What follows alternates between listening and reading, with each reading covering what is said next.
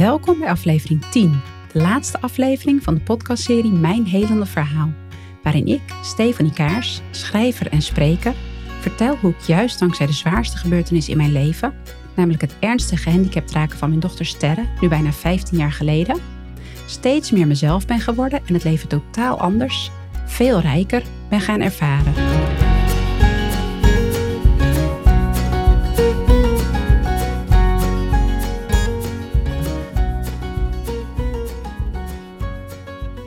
Cynisme is omgekeerd enthousiasme, zeiden mijn leraren van de opleiding Aura en Chakra Healing. En dat is niet goed voor je energieveld. Ik probeer me daar dan ook verre van te houden, maar helaas lukt dat niet altijd. Zo ook niet nu ik weer een nieuw PGB, een persoonsgebonden budget, moet aanvragen voor sterren. Vlak na het vervallen van de AWBZ in 2015 kreeg sterren van de gemeente een PGB voor vijf jaar, maar daarna werd het helaas telkens maar voor één jaar afgegeven. Ik moet het dus elk jaar opnieuw aanvragen. De ambtelijke molen draait niet zo snel, dus ik begin daar halverwege het jaar al mee. Nu krijg ik voor de zoveelste keer te maken met nieuwe mensen bij de afdeling jeugd. De afdeling WMO van onze gemeente is stabiel. Daar hebben wij al jaren dezelfde contactpersoon, maar bij jeugd wisselt het personeel voortdurend. Helaas weten deze mensen niet wat Sterres Handicap inhoudt en hoe ons leven eruit ziet. Nu moet ik opnieuw een aantal standaard formulieren invullen. De meeste vragen daarop zijn niet eens op ons van toepassing. Wat zijn uw zorgen? staat er als eerste. Ik heb geen zorgen, ben heel gelukkig, heb alleen een lichamelijk beperkte dochter, noteer ik. Ik wil er eigenlijk bij zetten dat ik me wel regelmatig eenzaam voel, omdat ik steeds dit soort formulieren moet invullen, maar dat laat ik maar achterwege. Sterre kreeg tot nu toe altijd een budget voor persoonlijke verzorging. Daaronder valt bijvoorbeeld haar eten en drinken geven en wassen.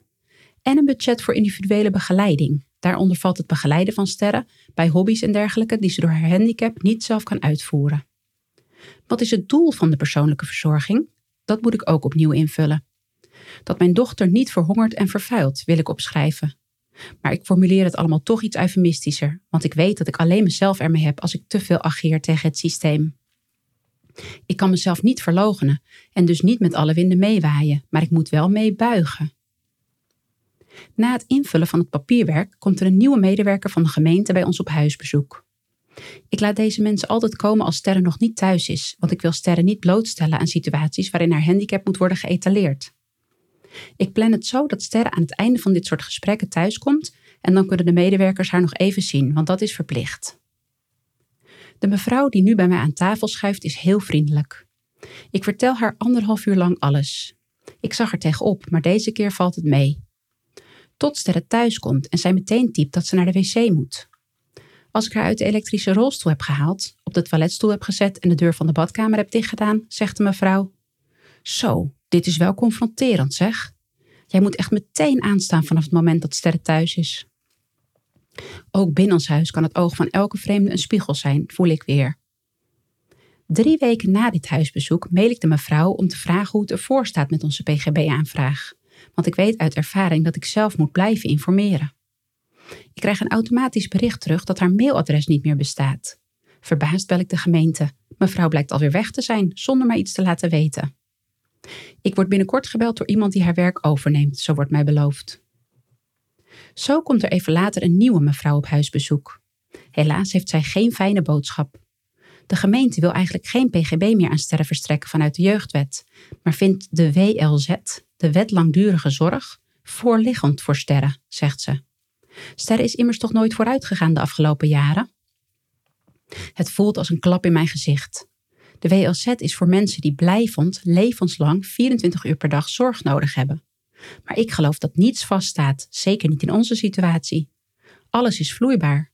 Alles is licht en hangt af vanuit welke invalshoek je het bekijkt. En wij hebben natuurlijk al heel veel bereikt met sterren. Misschien zullen wij de eerste in Nederland zijn die verder komen, maar zeker niet de laatste. Maar nu lijkt het systeem niet meer in sterren te geloven. Vanuit de WLZ hebben jullie zelfs recht op veel meer geld, zegt de mevrouw van de gemeente. Het is troostend bedoeld, maar ik hoef niet meer geld. Ik wil alleen maar doorgaan op het pad dat wij nu bewandelen, vol voorwaartse vooruitgang.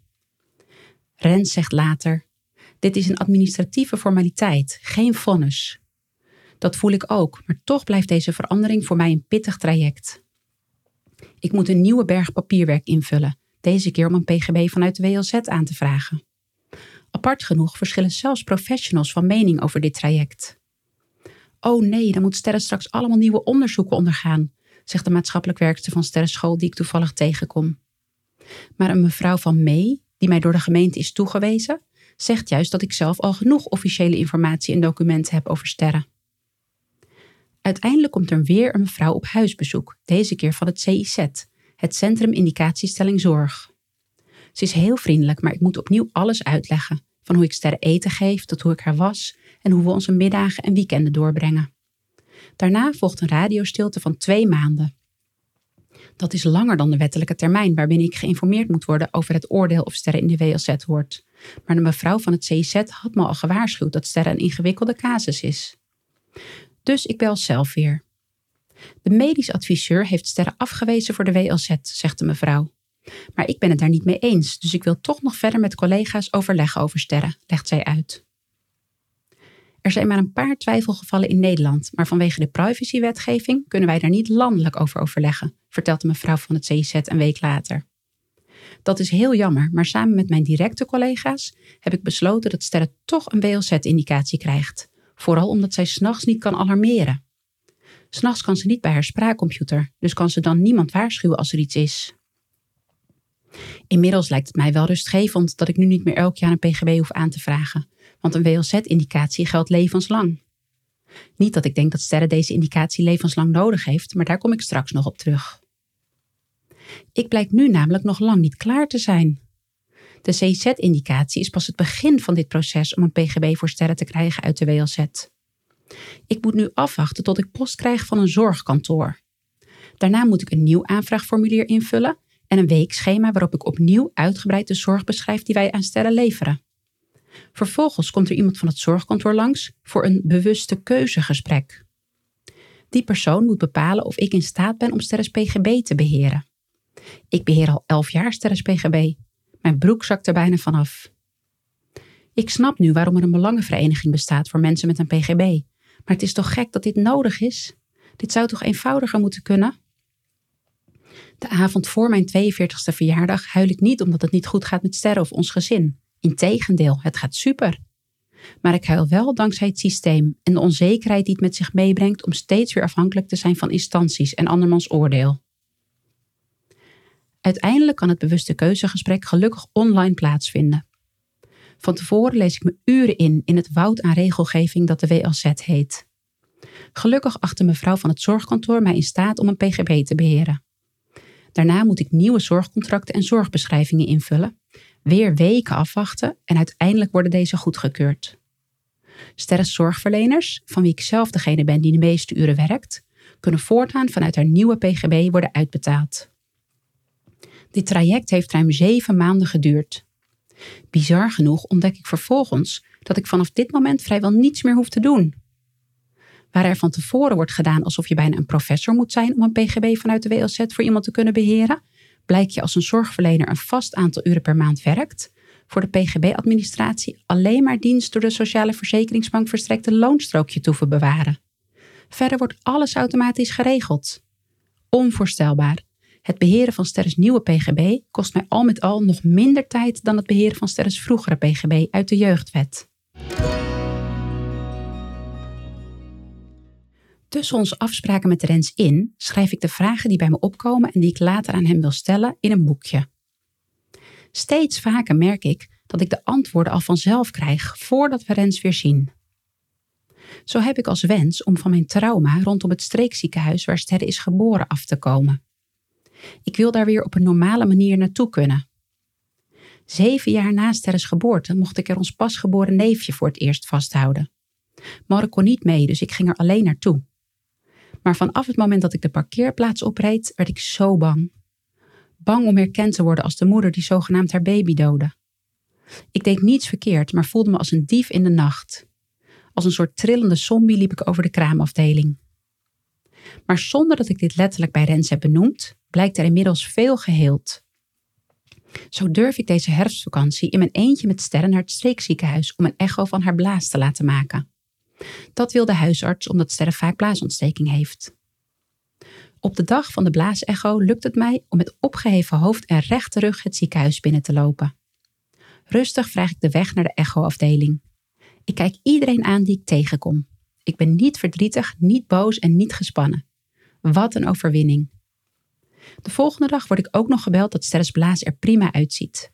Daar twijfelde ik ook niet aan, maar in dit geval wilde ik de dokter gehoorzamen. En zo ontdek ik dat mijn trauma is geheeld. Ik voel me zo bevrijd, zeg ik later tegen Rens. Er staat nog maar één vraag in mijn boekje.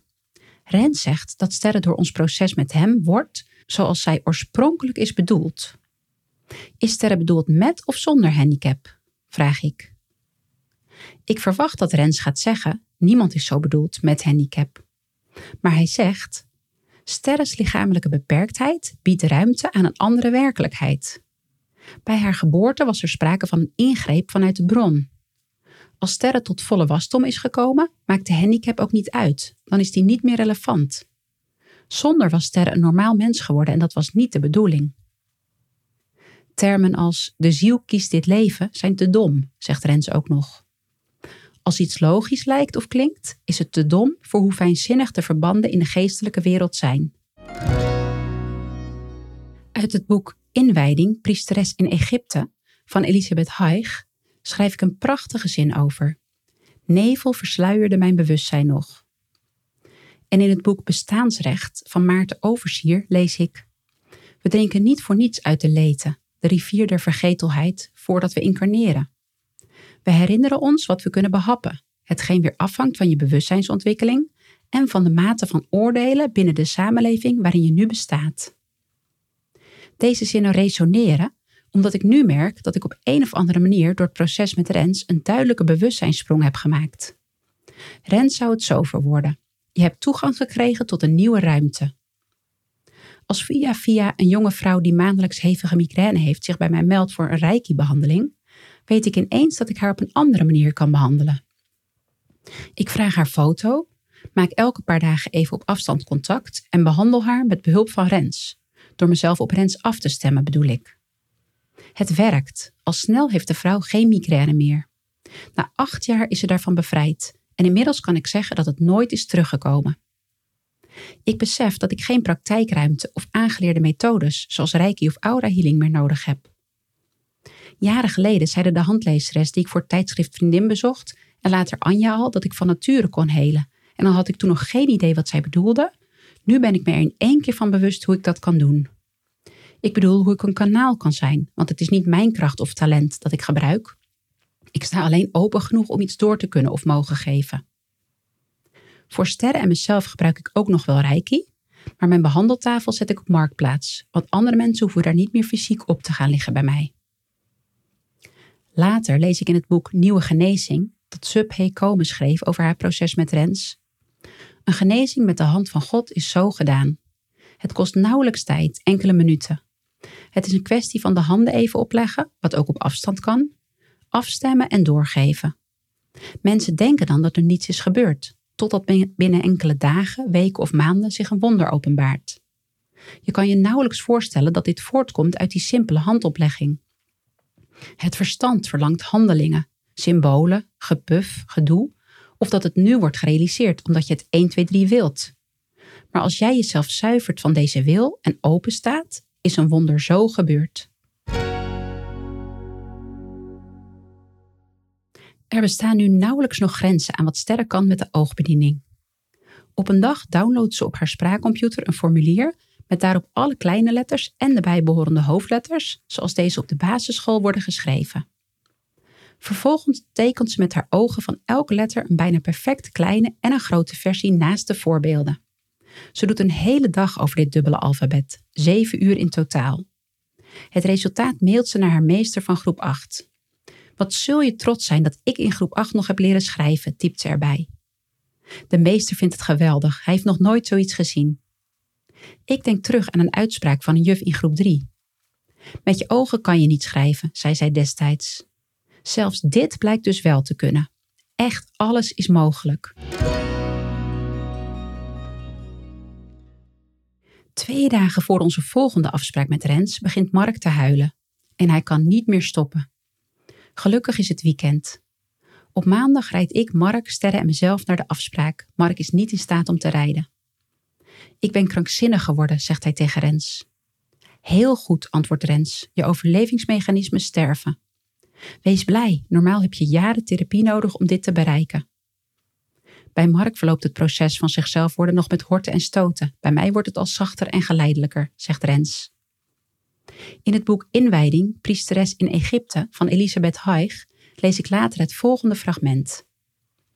Doordat je op aarde bewust bent geworden, ben je verstrikt geraakt in je verstand, in je gevoelens en heb je alleen maar gedacht en gevoeld wat je bent, maar nooit heb je kunnen zijn wie je bent.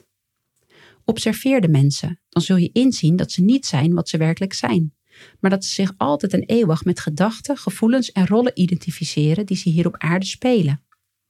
Ze zijn uit zichzelf weggevallen, ze zijn schijnwezens. Alleen in de ogen van kleine kinderen zul je nog de glans, het licht van het zijn herkennen. Met het ontwaken van het verstand begint het kind zich te identificeren met zijn uiterlijke persoonlijkheid. Het verwijdert zich van zijn goddelijke, ware wezen. Maar die persoonlijkheid is alleen maar een masker waardoorheen het ware zelf, het grote onzichtbare, kijkt. De persoonlijkheid mag niet meer zijn dan een middel tot openbaring van het zelf. De mensen zijn echter zo vergroeid met dit masker dat ze er nauwelijks los van kunnen komen. Sterre wordt flink ziek. Ze krijgt hoge koorts, wel zeven dagen rond de 40 graden. Daarbij geeft ze over, heeft ze diarree en hoest ze de longen uit haar lijf. Er lijkt geen einde aan te komen. We gaan naar de huisarts die ons voor de zekerheid doorstuurt naar het streekziekenhuis. Sterre wordt onderzocht en blijkt influenza A te hebben, een hevig virus. Ze zit erbij als een dood vogeltje, maar toch krijgen wij zoveel complimenten. Jee, dat ze geen zonde heeft, geen epilepsie, geen tongprotrusie en geen enkel medicijn gebruikt. En de kracht waarmee ze ademhaalt, dit is echt een heel sterk, gezond kind geworden, zegt een kinderarts. We mogen Sterren weer mee naar huis nemen, terwijl er verschillende kinderen met deze influenza A in het ziekenhuis liggen, zelfs op de IC. Mark en ik lopen op ons tandvlees, maar we zijn heel opgelucht. Onverwacht en indirect krijgen wij zoveel erkenning voor de keuzes die wij rondom en later met sterren samen hebben gemaakt. Rens bevestigt hierna wat wij diep van binnen al wisten, hoe zwaar we het ook vonden. De influenza A heeft zin gehad. Ook de foute dingen hebben een correcte samenhang, zoals Rens zegt. Dat is ons inmiddels duidelijk. Rens zegt dat Mark, Sterre en ik er alle drie nieuw uitzien. Zoals altijd heb ik van Sietse een pasfoto mee en ook hij is meegegaan in het proces, zegt Rens, wat ik ook heb gemerkt. Ik spreek uit dat onze verloren dromen soms nog wel een beetje pijn doen. Helene, die ik ooit inwerkte bij tijdschrift Vriendin, is nu hoofdredacteur van een groot landelijk vrouwenblad, de baan die ik vroeger ambieerde. Als jij die carrière had gehad, zat je nu thuis met een burn-out, zegt Rens. Je hebt dus geluk gehad. Dit alles meemaken met sterren grijpt heel diep in Mark en jou in. Het leven met jou, sterren, wordt heel anders ontsloten, zegt Rens. Jullie maken je niet meer klein en compenseren dat niet meer met een grote inzet. Jullie worden omgevormd en jullie identiteit wordt overbodig. Deze wordt vervangen door authenticiteit. Identiteit kan niet bijdragen, authenticiteit wel. Sterres afscheid van groep 8 is één groot feest. In haar elektrische rolstoel mag Sterre over een rode loper naar het podium rijden, waar zij met haar klasgenoten de musical gaat opvoeren. Omdat de rode loper best lang is en Sterre niet supersnel rijdt, begint haar meester van groep 8 te scanderen. Sterre, sterre, sterre. De andere leerkrachten, therapeuten, revalidatiearts, ouders en kinderen roepen mee en Sterre straalt van oor tot oor. Ik geniet volop van de musical. Alle spanning en moeilijkheden van de afgelopen jaren vallen van me af en ik voel alleen nog maar euforie. Wat was het een moeilijke weg? Wat waren er, naast mooie momenten, veel hobbels en obstakels? En wat is er de afgelopen jaren ook op school veel veranderd? Zoals dat de afdelingen onderwijs en revalidatie nu juist samenwerken in plaats van tegenover elkaar te staan. En het mooiste is, Ster heeft nu de basisschool afgerond en ze heeft het niveau gehaald om naar de middelbare school te mogen. Het voelt alsof we samen de hoogste berg beklommen en nu de top hebben bereikt. Ik ben nog nooit in mijn leven zo trots geweest. En weer krijgen we zoveel erkenning. De fysio die Sterre negen jaar heeft gehad, spreekt uit hoeveel ze van Sterre heeft geleerd. Haar meester bewondert haar onder andere om haar hoofdrekenkunsten en zelfs de revalidatiearts, met wie wij het vaak oneens waren, komt naar ons toe. In haar ogen zie ik dat het goed is, dat er wederzijds respect is.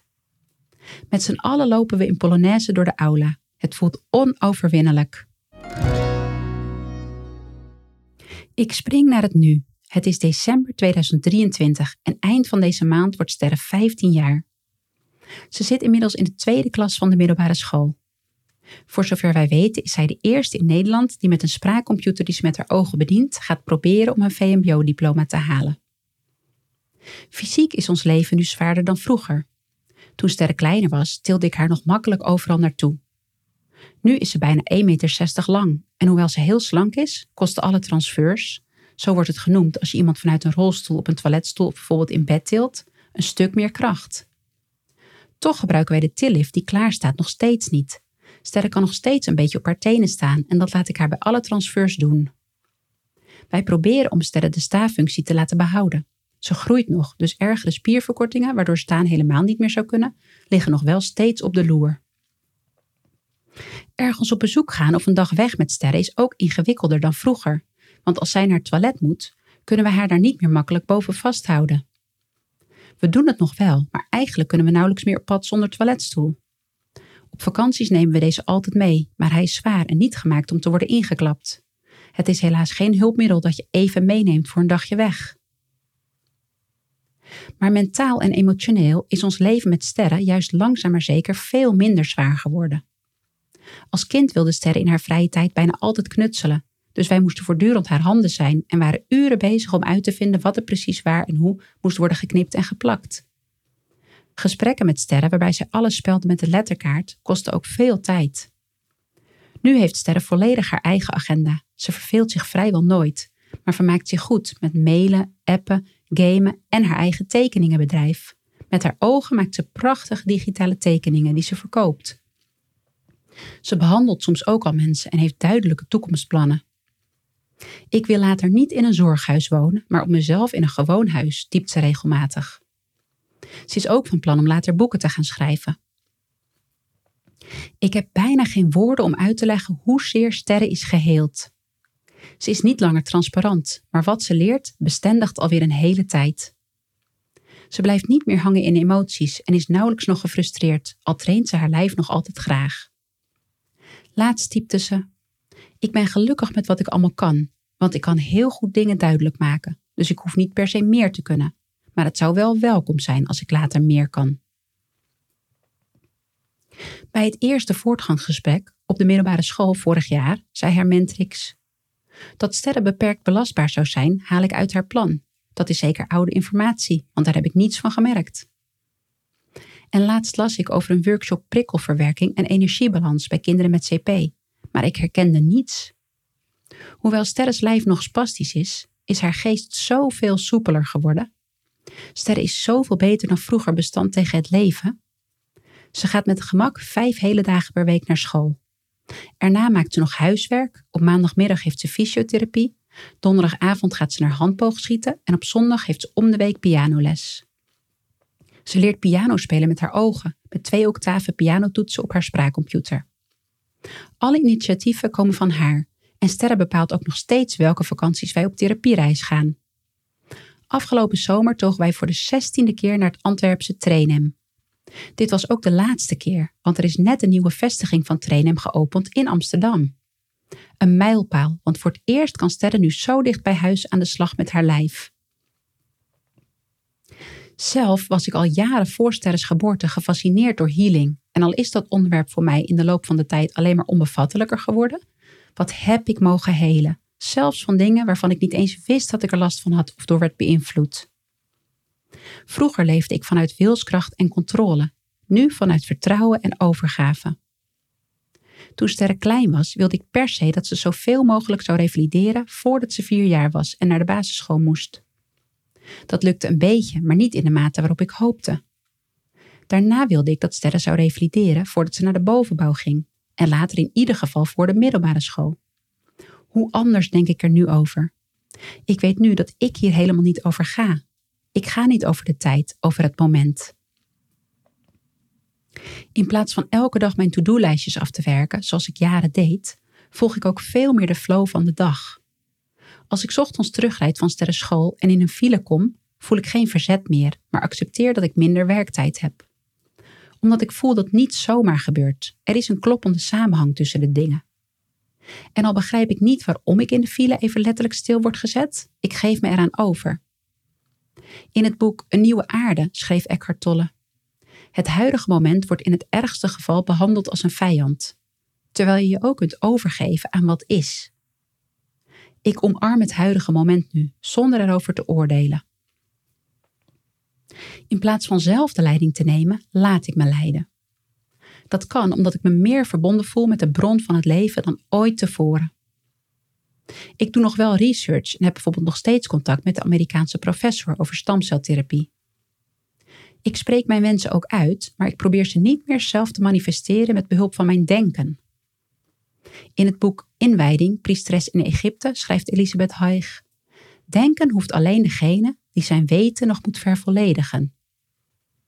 Ik weet nu dat de juiste dingen ons op het juiste moment worden aangereikt. Het voelen van die bedding zorgt ervoor dat ik vol vertrouwen uitkijk naar de toekomst en me bijvoorbeeld geen zorgen maak over praktische zaken, zoals hoe sterren later dan precies op zichzelf zou moeten wonen. Ergens weet ik ook dat er nog een heel stuk komt waarbij sterren lichamelijk ook verder kan vooruitgaan. Wij zijn nog steeds onderweg en ik laat me graag verder door het leven verrassen. Mijn wens om overal met sterren over te kunnen praten is uitgekomen. Zij weet alles over haar geboorte. Voor haar vijftiende verjaardagsfeest heeft ze zelfs een quiz gemaakt, waarvan de eerste vraag luidt: Kreeg ik na mijn geboorte een ademstilstand, waar of niet waar? Sterres tweede revalidatiearts, die ooit zei: De oplossing voor CP moet van ouders komen, kan ik nu beter volgen. De zin een bezorgde moeder doet bij wijze van spreken betere research dan de FBI is zeker ook op mij van toepassing. De motivatie van ouders is vaak groter. Een tijd geleden kreeg ik een krantenartikel waarvan de kop luidde: Zeldzame ziekte en eigen initiatief.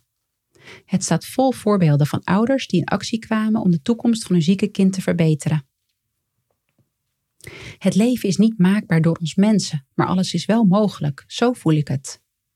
Dus wat je ook door wie wordt verteld over een diagnose, een aandoening of andere dingen op het gebied van jouw leven en toekomst, luister vooral naar je eigen intuïtie.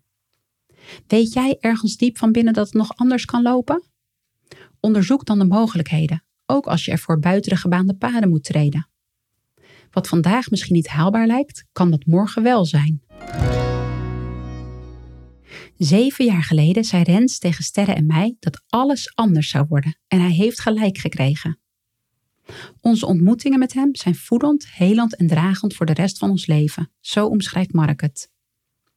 Vroeger dacht ik, als Sterren kan lopen en praten, zijn mijn problemen opgelost.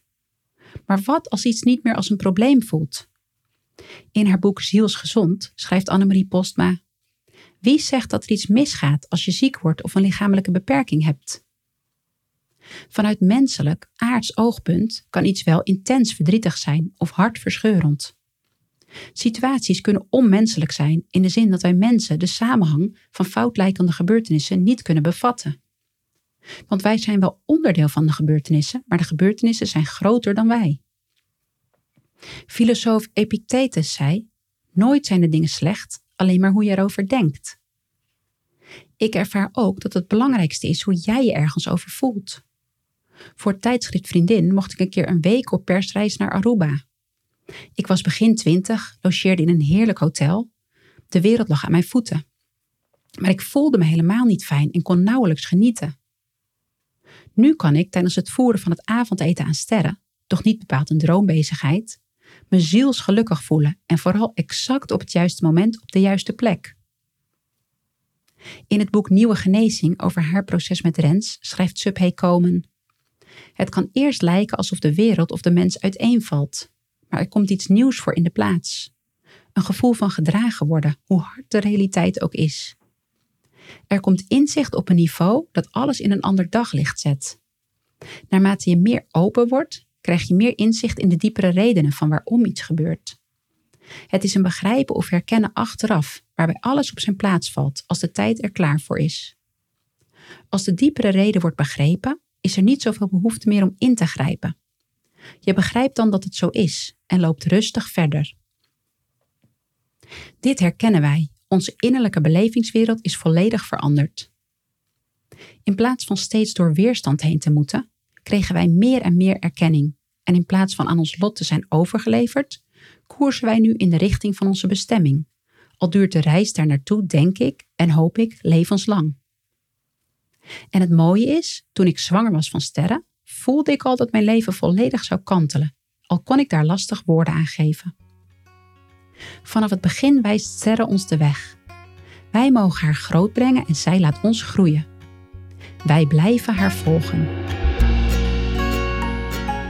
Dit was de tiende en laatste aflevering van mijn helende verhaal. Er is ook nog een toegift. Sterre wil heel graag zelf een deel van haar kant van het verhaal vertellen. Daar kun je nu naar kijken en luisteren. De toegift staat apart in deze app en op mijn YouTube-kanaal. Heb jij vragen of opmerkingen naar aanleiding van mijn verhaal?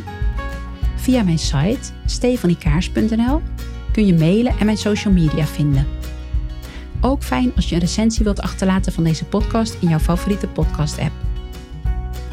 Op donderdag 18 januari 2024 start mijn tweede podcastserie Helende Gesprekken, waarin ik wekelijks ga praten met mensen met een bijzonder verhaal over wat hen hoop, licht en inspiratie bracht in donkere tijden.